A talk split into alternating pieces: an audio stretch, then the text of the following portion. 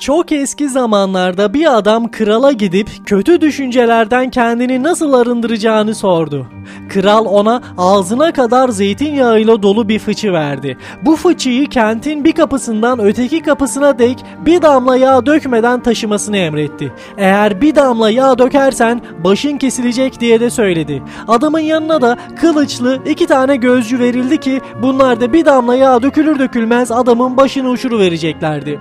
Bir pazar günüydü. Kentin her yanı satıcı tezgahlarıyla insanlarla doluydu. Adam fıçıyı taşıyarak yürüdü. Hem de ne dikkatle. Bir damla bile yağ dökmedi. Saraya döndükleri zaman kral peki kentte ne var ne yok kimleri gördün diye sordu.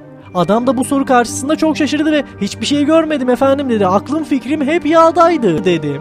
Kral bu yanıt karşısında kötü düşüncelerinden arınmak isteyen adama şu yanıtı verdi. Şimdi kötü düşüncelerinden arınmanın çaresini buldun işte dedi. İnançlarına da fıçıdaki yağa baktığın dikkatle bak. O zaman hiçbir şey seni kötü düşünce sahibi yapamaz.''